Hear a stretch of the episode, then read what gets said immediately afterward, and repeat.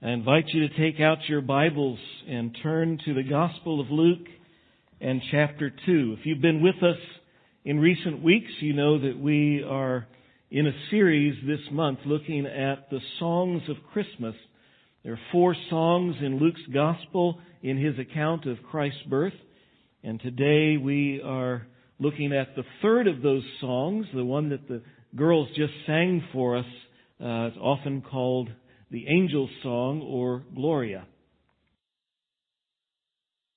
Well, it was sometime after Christmas, a mom went to start packing up the Christmas decorations and she went to carefully start packing up her prized porcelain manger scene that she had inherited from her grandmother.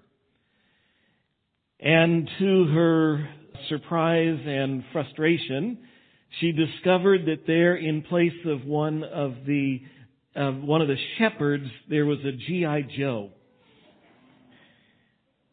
So uh, it didn't take much to figure out who to call in. She called in Junior and began the uh, inquisition or investigation, uh, and discovered that um, Junior had been playing with that shepherd and had dropped it and it had shattered into a million pieces. And he was horrified, knowing how much his mother loved this manger scene. And so he went and got his most prized possession, his G.I. Joe, and put it there in the place of the shepherd. Well, mom was very moved by his tender heart. And, uh, to this day, G.I. Joe has a place in that manger scene every year. And uh, most people would look at that and say, a plastic G.I. Joe has no place among an heirloom, you know, classic porcelain manger scene. But actually, that odd, out of place character is more in place and in line with reality than we generally imagine. Here in the first 20 verses of Luke chapter 2, we find the, the verses of scripture which most of us are most familiar with when we think of the, of the biblical narrative and the biblical account of the birth of Christ. These verses most define that for us. And so we're coming to a very familiar passage of scripture, but as we do this morning, I want to note several surprises that we typically, that we often might easily miss. But follow along as I read the first seven verses of this passage. In those days, a decree went out from Caesar Augustus that all the world should be registered. Now this was the first registration when Quirinius was governor of Syria, and all went to be registered, each to his own town. And Joseph also went up from Galilee, from the town of Nazareth to Judea, to the city of David, which is called Bethlehem, because he was of the house and lineage of David, to be registered with Mary, his betrothed, who was with child. And while they were there, the time came for her to give birth. And she gave birth to her firstborn son, wrapped him in swaddling cloths, and laid him in a manger because there was no place for them in the inn. Now there's a lot of surprising stuff in there if we didn't know the story well. And if we do know the story well and we think about it a little bit, there's an awful lot of surprises there, but not the surprises I'm looking for this morning. We're just getting to the first of those. Let's keep going. Verse 8. And in the same region there were shepherds out in the field, keeping watch over their flock by night. And an angel of the Lord appeared to them, and the glory of the Lord shone around them, and they were filled with great fear. Now, an angelic appearance is surprising and it is shocking, but that's not the big surprise I'm looking at this morning. It's who they appeared to. What we have here is in this song, first of all, or in this passage, is we have a surprising audience. Now, I imagine that most of us have grown up hearing this, this story and hearing this passage all of our lives.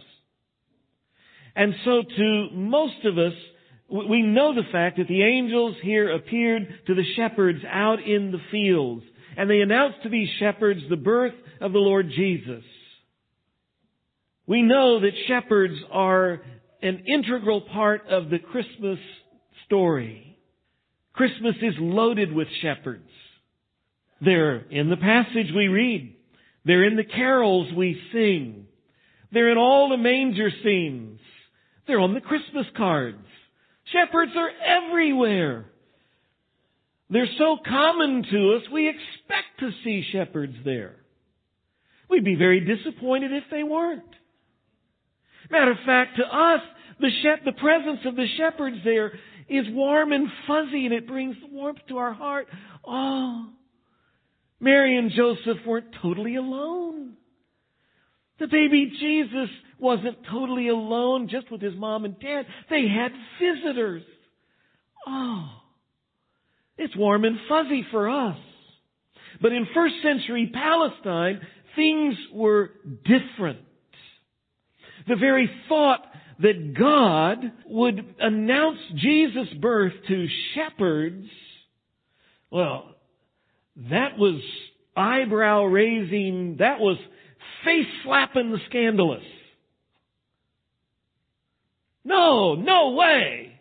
He didn't do that, did he? That would be people's reaction. People would expect that, that the Messiah's birth might be announced to religious leaders. It might be announced to political leaders. It might even be announced to the upstanding elite citizens in Jerusalem.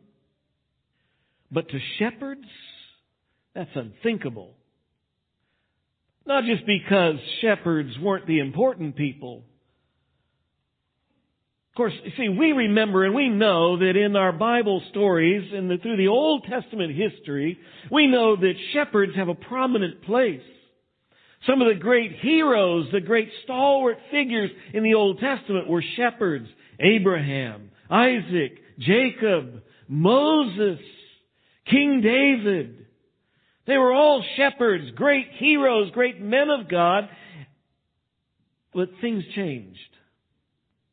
Somewhere between David's time and this time, over that basically thousand years, things changed. How much did they change? Well, Joachim Jeremias, who wrote the book Jerusalem in the Time of Jesus, quotes some rabbis of the day as they talked about shepherds, he quotes this. He says, most of the time they were dishonest and thieving. They led their herds onto other people's land and they pilfered the produce of the land. So shepherds had a reputation for dishonesty, for just being thieves. He says some rabbis warned people don't ever buy wool. Don't ever buy milk. Don't ever buy lambs. Don't buy anything from shepherds because it's probably hot. It's probably stolen stuff. He quotes another rabbi saying this, says, there is no more disreputable occupation than that of a shepherd. See, we think of David when we think of shepherds. They thought of criminals. Jeremias also wrote that because of their poor reputation, shepherds were not allowed to fulfill a judicial role nor to be admitted into court as a witness. In a nutshell, shepherds were considered lowlifes, thieves, the dregs of society, the outcasts. Trying to put that into how we would view them today, they would be the migrant workers, the bikers, the homeless, the ex-cons. And so this was stunning. Shepherds are, are a scandalous audience to receive a visit from angels. Much less to receive a visit from angels who are announcing the birth of Messiah. The most significant birth of human history and the only record we have of anyone receiving that message from God, He is born, is shepherds. God noticed these outcasts. Shocking, surprising. There, there's a second surprise here though. The angel goes on and, and the message just gets more surprising. Verse 10. And the angel said to them, Fear not, for behold, I bring you good news of great joy that will be for all the people. For unto you is born this day in the city of David a Savior who is Christ the Lord. Good news, great joy for everyone. A Savior is born. Surprising news and good news. First of all, I note that thankfully God didn't send a politician. Nor did he send a celebrity. Nor did he send a reformer or a social activist. God sent a Savior. He sent what we needed the most. Savior. He sent a Savior, though, who is more than a Savior. He is Christ. Christ is the Greek word. The Hebrew word is Messiah. The anointed one, the promised one of old, the one promised throughout all the Old Testament, looking forward to the one who had come to be the King, the deliverer, the Savior. One descended from King David. But more than the Savior, more than the Christ, He is Christ the Lord. The Lord, a title of deity. He is the one in charge, the supreme, the one who everyone answers to. In other words, He is God in the flesh. That is all incredible news and it's all surprising news. Not to us, we've heard it a million times. The surprising news then, He's here. But that's not the surprise I wanted to point out. Don't miss verse 11, the very first words. For unto you. Just in case we missed the phrase back in verse 10, just before this, that I bring you good news of great joys that will, that will be for all the people. Who does all the people include? All the people.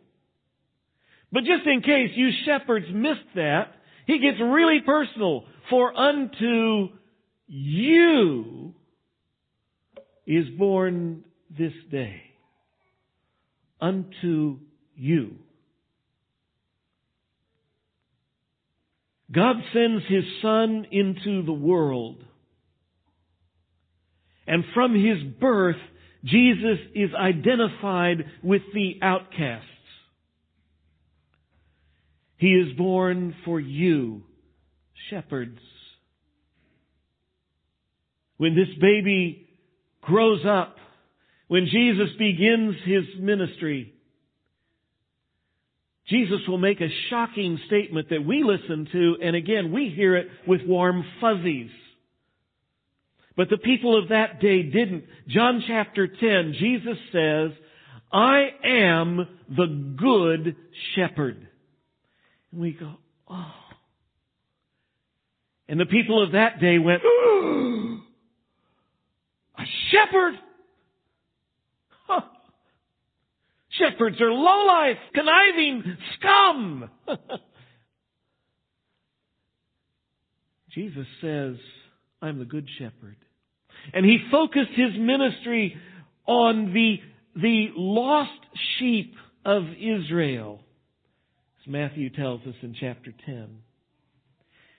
He will in his ministry and throughout his ministry, he will mingle with and he will minister among the poor and the, the outcast.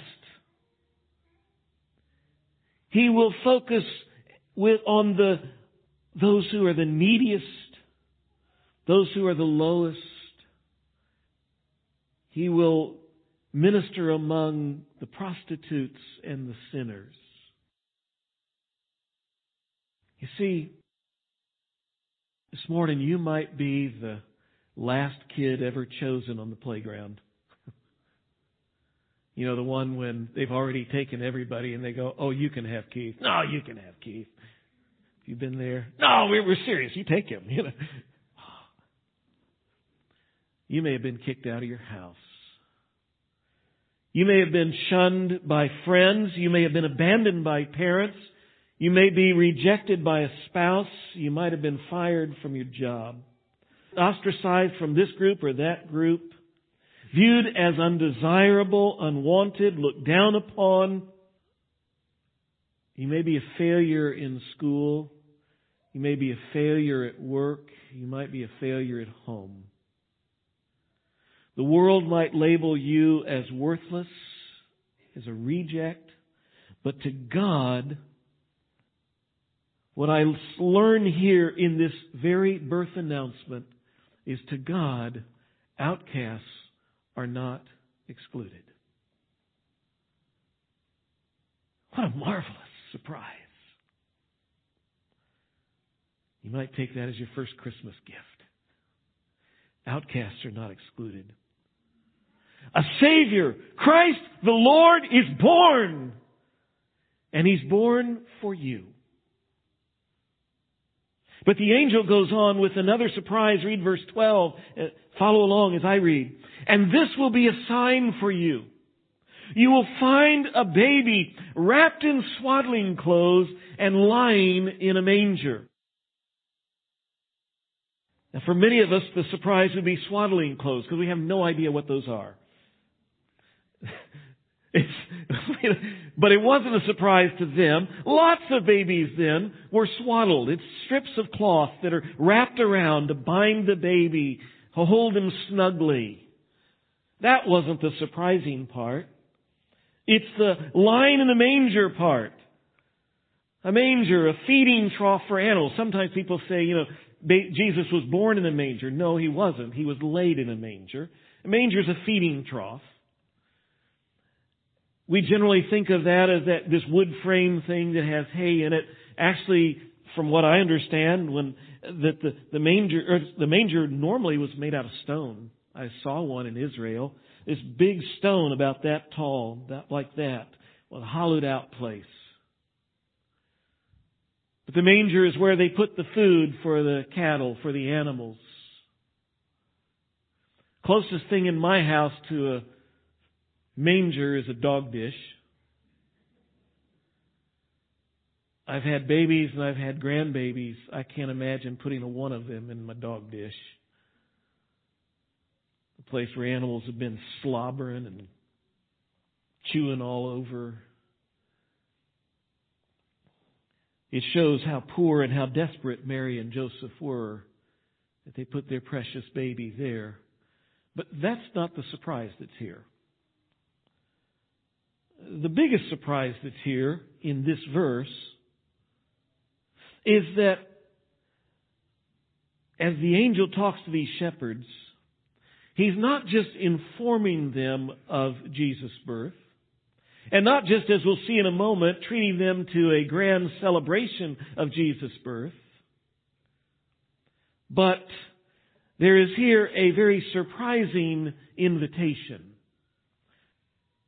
There is an invitation here by the angel to go see Jesus personally.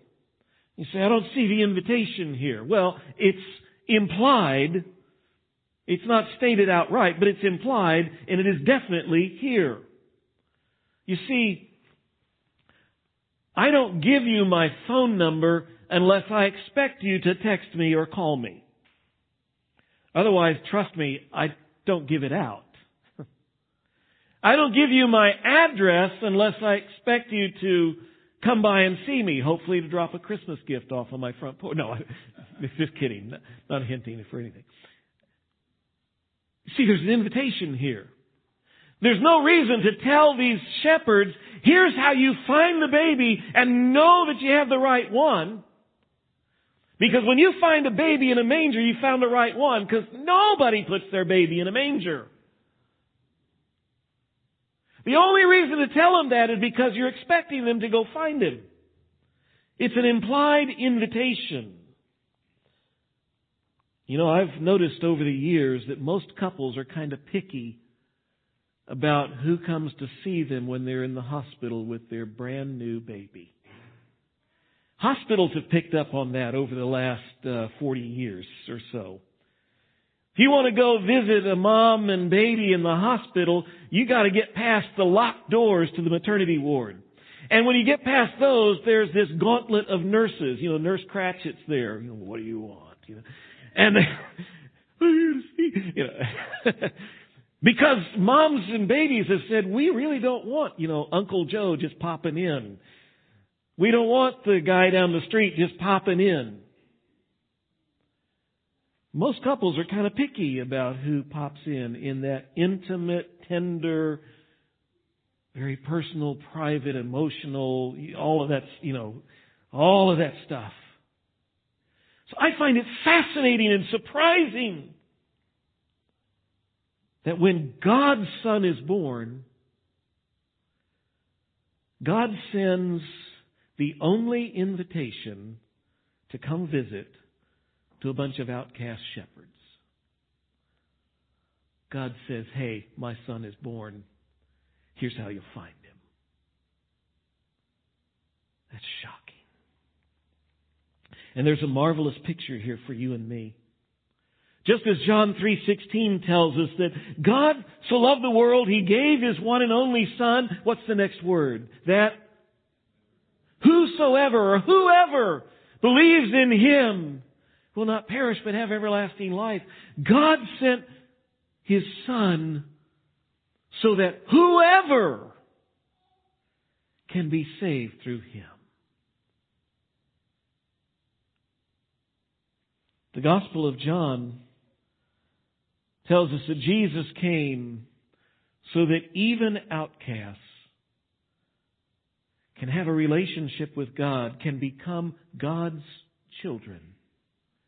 John chapter 1 verse 12. So to all who received him, to who believed on his name, he gave the right to become children of God. To all, to anyone, to shepherds, to bikers, to convicts, to you, to me. By the way, if you have yet to come to Jesus, receive Him as your Savior and enter into a relationship with God, to know God as your Father, to have your sins forgiven and a future in heaven, that's the invitation God gives to you today. And I, I trust and I hope and I beg and I pray that you won't come here to this week of Christmas. Go through Christmas and hear this invitation and never receive the gift, the whole reason that Christmas exists. God sent Jesus for you. Trust in Him today. You can do that right where you are here. You can do that at home. God invites you. Now, this is all such incredible, this is such amazing news that heaven erupts. Look at verse 13.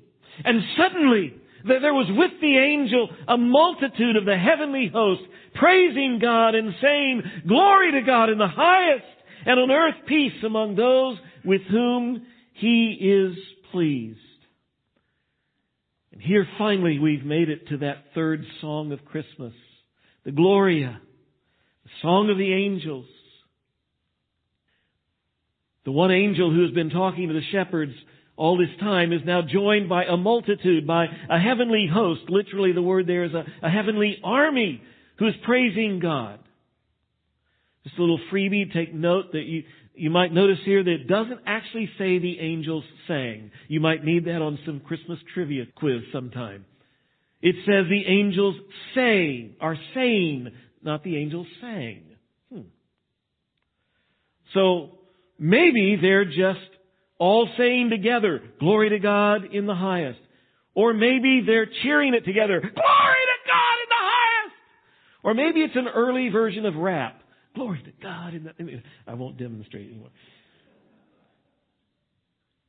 But in the history of the church, this has traditionally been considered as a song.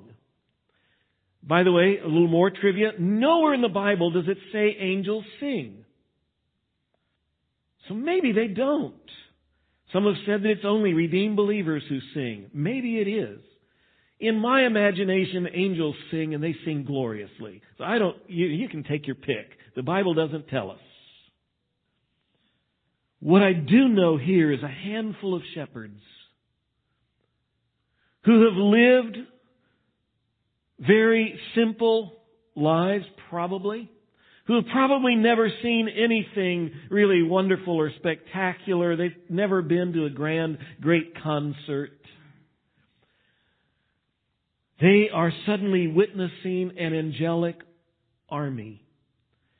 How many make up an army? I don't know. A thousand, ten thousand, a hundred thousand, a million? The sky has just erupted with angels who are praising God. Angels in all their glory. There is light shining everywhere. It must have been an unthinkable spectacle. In my mind, it's a concert and they're singing. In my mind, it is the grandest concert that has ever been heard on earth. You think of the biggest spectacle and concert you could imagine. I think it's bigger than anything you've ever seen. Why do I think that? Because God is great. And I don't think He spares stuff. And I think He did all this for just this handful of little shepherds. He would think it'd be for, you know, we want a million people in the audience, the grandest audience that's ever seen to see the grandest spectacle, and God lavishes it on a few little shepherds. Because I think that's how God is. He gives us gifts we don't deserve never imagined. And I think God just says, hey, you, you, you shepherds, I know the world doesn't think much of you, but just see this. And the rest of their lives, they're trying to explain to people what they have, have seen. Yeah, I know you won't believe this, but let me tell you. That's all very surprising, but it's not the last surprise I really wanted to call our attention to. The fourth surprise that I want us to note is really in the next verses, verses 15 to 16. When the angels went away from them into heaven, the shepherds said to one another, well, let's go over to Bethlehem and see this thing that has happened, which the Lord has made known to us. And they went with haste, and they found Mary and Joseph and the baby lying in the manger. And when they saw it, they made known the saying that had been told them concerning this child. And all who heard it wondered at what the shepherds told them. But Mary treasured up all these things, pondering them in her, in her heart. And the shepherds returned, glorifying and praising God for all that they had heard and seen as it had been told them. Again, passage is just loaded with surprises. Surprises, one of, one of which I just have to say, I, I'm amazed that the angels appeared to the shepherds. The shepherds go to see the baby. I mean, why wouldn't they? They've realized they've received the greatest invitation ever. They can't refuse this. Angels have told us, and and, it, and so they go. They hurry and find the baby. And here are Mary and Joseph. You know, we looked last week at Mary's song. When the angel Gabriel appeared, had appeared to her. And then she went to go see Elizabeth, and she and she sings this marvelous song. And they celebrate both of them, the, their miraculous pregnancies. And But you realize from that time on, there's no record and there's no indication to ever expect that Mary had another miraculous encounter, no special word from God, no nothing. Joseph had a vision of an angel, a dream with an angel that told him, don't be afraid to take Mary as your wife. But from that point on, apparently they live as normal people trying to deal with life in everyday situations with a pregnancy, a virgin that's pregnant and people talking and all of that stuff that they have to deal with and and then this whole taxation thing that pops up that makes them go take this trip that they didn't plan to take and want to take to leave and travel some 70 to 90 miles, depending on the route, from Nazareth to Bethlehem. In, in the very height of her pregnancy, we can only imagine all of the grief and all that that entails. And here on this night, when this baby is born, and imagine guys, here you are Joseph, you're trying to be the provider and the protector and the strong guy for your wife. And here you are in this most critical moment for the birth of the baby that you know is to be the Messiah. And here you are having to give birth in a barn or a cave. And all you can provide for your wife is the barn or the cave and a manger to lay this baby in. How do you feel, guys? Mary, you've been through all this, the travel, the upheaval, the, the, the whole labor, going into labor in this strange place, this alone thing. You're, you're away from family. You are in this awful place. Why didn't God send the angels to them? I've often wondered. But God didn't. He sent the angels to the outcast shepherds and the shepherds to them. And here, so here's Mary and Joseph. In all of that, you're there in the barn or the cave or wherever it is. The baby's in the, in the manger and these people show up. Bikers! Rumble into town and they, whoa, there it is, the baby! They run over and you're, who are you? What are you doing here? You s- smell like shepherds. You look like shepherds. You are shepherds! Ah! And then the shepherds say, you won't believe this. And they tell the story. Do you see what Mary said? Verse 19. Mary treasured up all these things. You see, it's a gift from God. While they are there in the midst of one of the most trying times of life, when one of the most awful circumstances of life that we could imagine, and you're wondering, is this really the Messiah? God sends shepherds with a story of angels. And God uses that in the midst of all this for comfort for Mary and memories forevermore. Yep, Yep. God is doing something amazing here. And what you know is that life is going to be ordinary, and yet it's not. God is doing extraordinary things behind the scenes that we don't see. But that's not the surprise I was pointing to. It's still coming. Well, it's actually, we just saw it. The shepherds can't stop glorifying God and telling everyone what they have heard and seen. You know, marketing experts tell us that what wins is not necessarily the best product, or what wins is not necessarily the best idea, or what wins is not necessarily the best candidate. What typically wins is the best marketing. The right strategies and the best promoters are what makes the difference and sells the product. It wins the day. But you know, God, as I look at scripture, God just doesn't seem to be concerned with that. And what I see here is surprising spokesmen. God has chosen to use shepherds as his spokesman. And the message here is that being an outcast doesn't mean being useless. God begins Jesus' story with the most unusual spokesman you could choose. The most unlikely spokesman you could choose. Societal outcasts, not insiders. Shepherds, not priests. People who weren't good enough to be allowed to testify in court, and yet God entrusts them only with the greatest birth announcement the world has ever heard. Indeed, the greatest message the world has ever heard.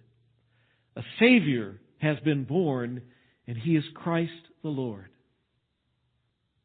The only people at Christ's birth who get that message from God and its shepherds. Thirty years later, Jesus begins his ministry, and he begins with some fishermen. He begins with a political extremist, a zealot, a terrorist by our standards, and a tax collector, the most hated of people, tax collectors. He's a Roman sellout. Not exactly a stellar lot that Jesus chooses for his inner circle of right hand men. The apostle Paul, writing to the church in Corinth, he takes note that folks in your church there in Corinth, I, I realize that there are really very few of you who have any standing at all in society. And he goes on to say to them, God has chosen the foolish things of this world to shame the wise. He chose the weak things of this world to shame the strong. He chose the lowly things of this world and the despised things and the things that are not to nullify the things that are so that no one may boast before him. And I realized that this, and here at the birth of Christ, I realized that God often chooses outcasts to be his promoters. God often chooses outcasts to do his work. If you're here this morning and you feel like an outcast, or if you've ever felt like an outcast, like I really have nothing to offer God, please hear this this morning and understand what we need to do is just simply give God what we have. I'm an outcast, but here I am. There is a great need for this very big world to hear this good news that a Savior has been born and He is Christ the Lord. And He has come. that We might have life, as we sang earlier. But through the centuries, I note God has not primarily done His great work through great people, not through great religious organizations, not by greatly highly gifted people, but rather that God primarily has done His great work through ordinary, even less than ordinary, even outcast individuals who have met the Savior and then who simply and personally go tell other people what God has done for me through Jesus. Let's pray. Father, not many of us would say that we are people of great standing or of much standing. How we need to take heart in this message. First, if there are any here this morning, any listening, watching at home, who have never put their faith and trust in Jesus Christ, I pray that they have heard this morning that you love them, that you sent Jesus for them, that you call them to trust in Him, to receive Him as their Savior. You will give them forgiveness of sin and eternal life. Then for all of us who at times we feel there's really nothing I can do significant for Christ, I have really nothing to offer. May we take heart in this that not only does God save outcasts, He uses outcasts greatly. And you desire to use us to accomplish things of eternal significance. Things that people may not notice, things this world may not notice now, but things that matter for eternity. So, Father, may we be faithful to be who you've made us to be and to do what you have called us to do. You've called for every one of us to be witnesses. Just to tell other people what we've seen and heard in Jesus Christ. And then, Father, by your grace, may you work through us and may you turn our world upside down. Because, Father, your heart breaks for a world that is lost. So, Father, help ours to break too. To break enough that we are faithful to share the good news. Unto us is born a Savior, and he is Christ.